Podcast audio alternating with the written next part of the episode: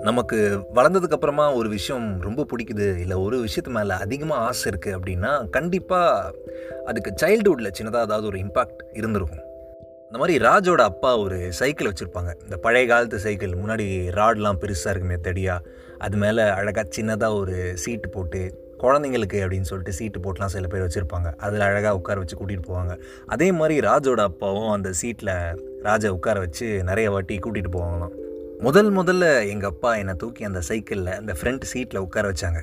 அது ஃப்ரண்ட் சீட்டில் உட்கார வச்சு எங்கள் அப்பா பெடல் பண்ண ஆரம்பிச்சதுக்கப்புறமா அப்படியே நேராக பார்க்குறப்போ ஒரு மாதிரி ஒரு ஃபீல் இருக்கும் பாருங்களேன் அந்த சைக்கிள் ஓட்டுறப்போ நம்ம முன்னாடி உட்கார போகுது அந்த ஃபீல் சான்ஸே இல்லை. ஒரு மாதிரி நல்லா இருந்துச்சு.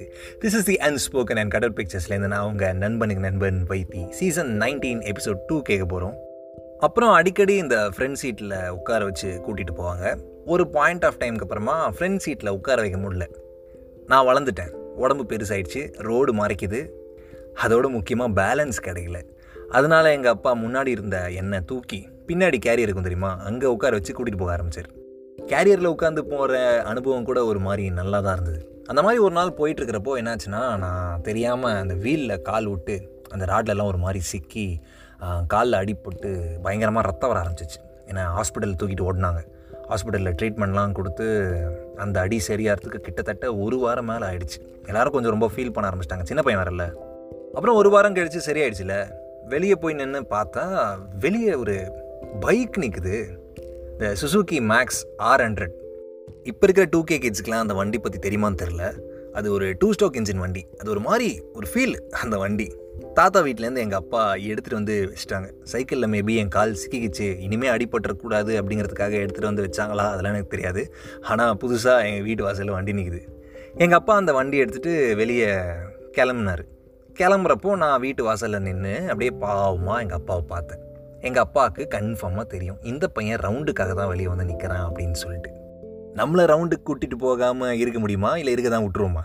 அதனால் என்னை தூக்கி எங்கள் அப்பா அந்த பெட்ரோல் டேங்க்கில் உட்கார வைக்கிறாரு. முன்னாடிலாம் அந்த ஃப்ரண்ட் ராடில் இருக்கிற சீட்டில் உட்காரப்பாரு சின்னதாக இருக்கும். இப்போ பெட்ரோல் டேங்க் நல்லா பெருசு. கம்ஃபர்டபுளாக உட்காந்துக்கிட்டேன் என்ன கொஞ்சம் கொஷின் இருந்திருந்தால் நல்லா இருந்திருக்கும். பரவாயில்ல அட்ஜஸ்ட் பண்ணிக்கலாம் சைக்கிள் ஹேண்டில் பார் தான் பிடிச்சி நான் எப்போவுமே உட்காருவேன். அதே மாதிரி தான் பைக்லேயும் ஆனால் அந்த பைக்கை பிடிக்கிறப்போ வேற ஒரு மாதிரி ஏதோ ஒரு புதுசாக இருந்துச்சு. அதை தொடரப்போ வேற ஏதோ ஒரு மாதிரி ஒரு ஃபீல் ஒரு சாட்டிஸ்ஃபேக்ஷன் அப்புறம் எங்கள் அப்பா கிக்கர் அடித்து வண்டியை ஸ்டார்ட் பண்ணுறாரு அந்த இன்ஜின் ஒரு மாதிரி ஒரு சவுண்டு கொடுக்கும். டூ ஸ்டோக் இன்ஜின்ஸ் மட்டுமே கொடுக்குற சவுண்டு அது.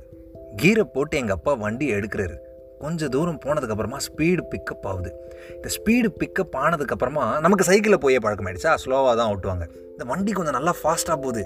அந்த காற்று அப்படியே மூஞ்சியில் அடிக்குது. இப்போ சொல்லுவாரே Simbu wind on my face அப்படின்னு சொல்லிட்டு. அவர் தான் இப்போ சொல்கிறது நான் அதெல்லாம் சின்ன வயசுலேயே எக்ஸ்பீரியன்ஸ் பண்ணிட்டேன் வைத்தி. அந்த ஃபீல் அந்த ஒரு பிளிஸ் வேறு எதுலேயுமே கிடைக்காது. கிடைக்கல. அப்புறம் நம்ம விடுவோமா? எங்கள் அப்பா எப்போ வெளியே கிளம்புனாலும் கண்டிப்பாக என்னை வச்சு ரவுண்டு கூட்டிகிட்டு போகாமல் கிளம்ப முடியாது. அப்புறம் நான் ஒரு தேர்ட் ஸ்டாண்டர்ட் படிக்கிறப்போ வீட்டில் டிவிஎஸ் எக்ஸல் வாங்கினாங்க. வீட்டில் ஜென்ரலாக லேடிஸ்லாம் இருக்காங்க. நம்ம ஒரு மிடில் கிளாஸ் ஃபேமிலி அப்படின்னா கண்டிப்பாக அப்போல்லாம் ஒரு டிவிஎஸ் எக்ஸல் வீட்டில் இருக்கும். அதே மாதிரி தான் எங்கள் வீட்லேயும் இருந்துச்சு. வாங்கினாங்க. அந்த வண்டி எடுத்துகிட்டு எங்கள் அப்பாவோ அம்மாவோ வெளியே கிளம்புறப்போ கூட கண்டிப்பாக ரவுண்டு போயிடுவோம். நமக்கு எந்த வண்டிங்கிறதுலாம் முக்கியம் இல்லை. வண்டியா? அதுதான் முக்கியம். அன்ஸ்போக்கனில் சீசன் நைன்டீனில் ராஜ் நம்மக்கிட்ட ஷேர் பண்ணுற கதையை பற்றி தான் நம்ம பேசிக்கிட்டு இருக்கோம். அண்ட் நான் உங்கள் நண்பனுக்கு நண்பன் Vaithi from Kadur pictures student Raj நிறைய கதை வச்சுருக்காரு.